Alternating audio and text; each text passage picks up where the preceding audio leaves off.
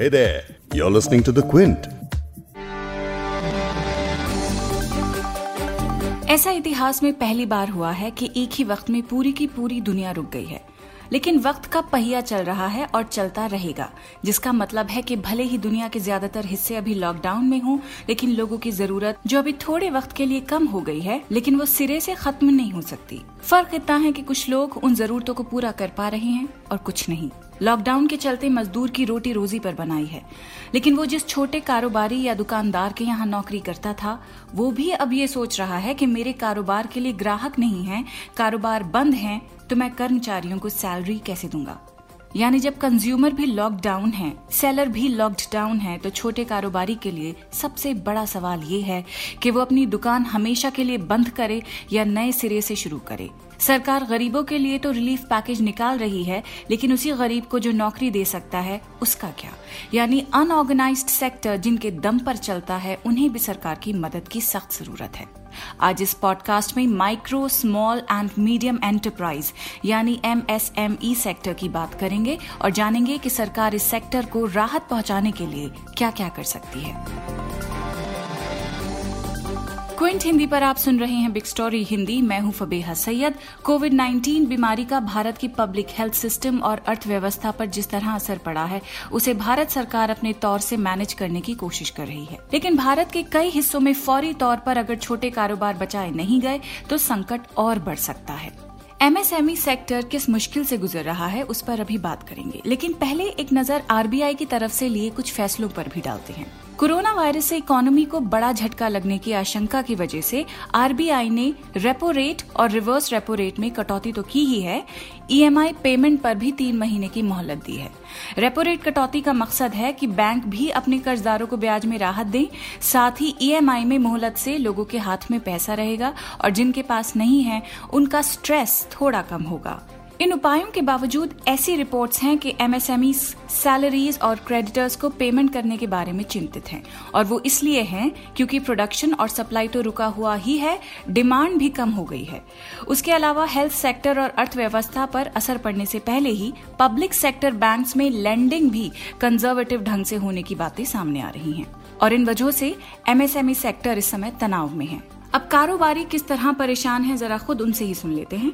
सुनिए योगेश पारिक को, जो कि Gujarat dyestuff manufacturers association के प्रेसिडेंट हैं। देश में करीबन एक महीने का जो प्रोडक्शन है, वो करीब एक लाख करोड़ रुपए के आसपास का नुकसान इंडस्ट्री उठा रही है। आज हमारी सरकार से गुजारिश है कि हमें जल्द से जल्द कुछ पैकेज डिक्लेयर करके इसमें राहत दें। सरकार बहुत कुछ कर सकती है। आईजीएसटी के रिफंड जो भी क्लेम में पड़े हुए हैं, उसे जल्द से जल्द दिए जाए। बैंक में जो भी पैसा और इंटरेस्ट है, उसको माफ़ किया जाए। छह महीने का मॉनिटरिंग पीरियड दिया जाए। नया फंड जो भी है वर्किंग कैपिटल के लिए, उसे कम दाम में, कम इंटरेस्ट रेट से दिया जाए और जो भी वेजेस और जो सैलरी है वो देने के लिए भी सरकार को पैसा देना पड़ेगा।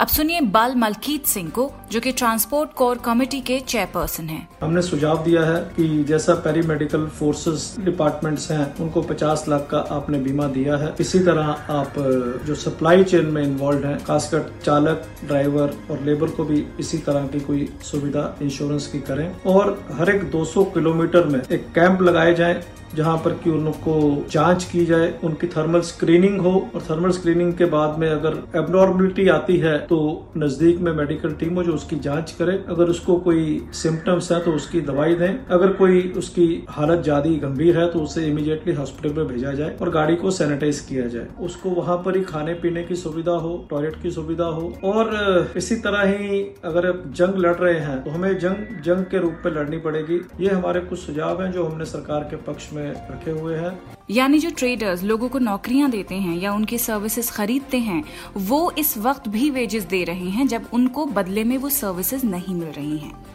अप्रैल के पहले हफ़्ते में छपी सी एम आई ई यानी Centre for Monitoring Indian Economy के एक अनएम्प्लॉयमेंट डेटा से ये बात समझ आ सकती है। सी एम आई ई के आंकड़ों के अनुसार काम करने के इच्छुक 23 प्रतिशत से ज़्यादा लोग बेरोजगार हैं। तो ये कह सकते हैं कि या तो इन लोगों को काम नहीं मिल रहा है, या फिर लॉकडाउन के कारण काम नहीं कर पा रहे हैं। संकट कितना बड़ा है ये समझने के लिए आईएमएफ की चेतावनी जरा देखिए।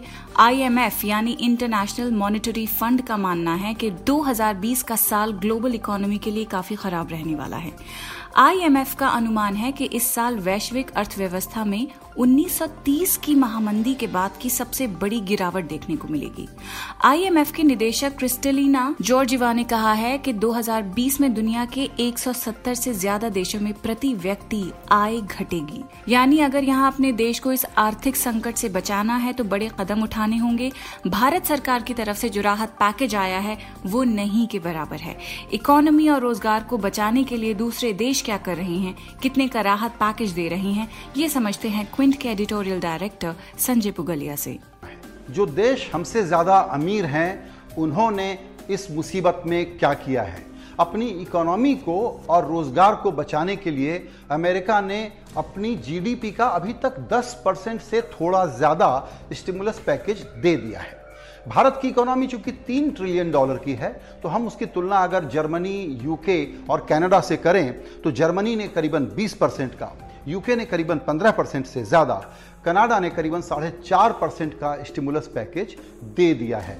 भारत ने उसके सामने 0.71 परसेंट का एक लाख सत्तर हज़ार करोड़ रुपए का एक पैकेज दिया है, जो रीपर्पस पैकेज है, वो डायरेक्ट कैश आउट नहीं है। उसमें सिर्फ़ साठ या सत्तर हज़ार करोड़ रुपए ऐसे होंगे, जो डायरेक्ट कैश आउट के रूप में होंगे।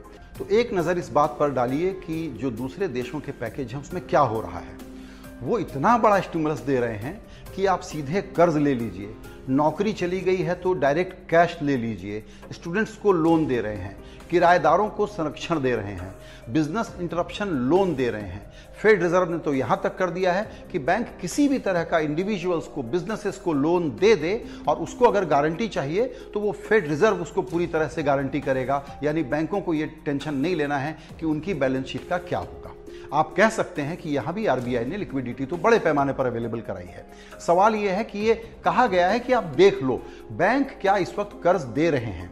क्या वो एनपीए ना हो जाए, इसके डर से सरकार के क्लियर डायरेक्शन का वेट नहीं कर रहे कि जब तक सरकार ये नहीं बोलेगी कि छह महीने तक आपका पेमेंट डिफर्ड है माफ़ नहीं कर रहे हैं। डिफर्ड है, आप बाद में पे कर दीजिएगा। और अभी आपका बिज़नेस चलता रहे।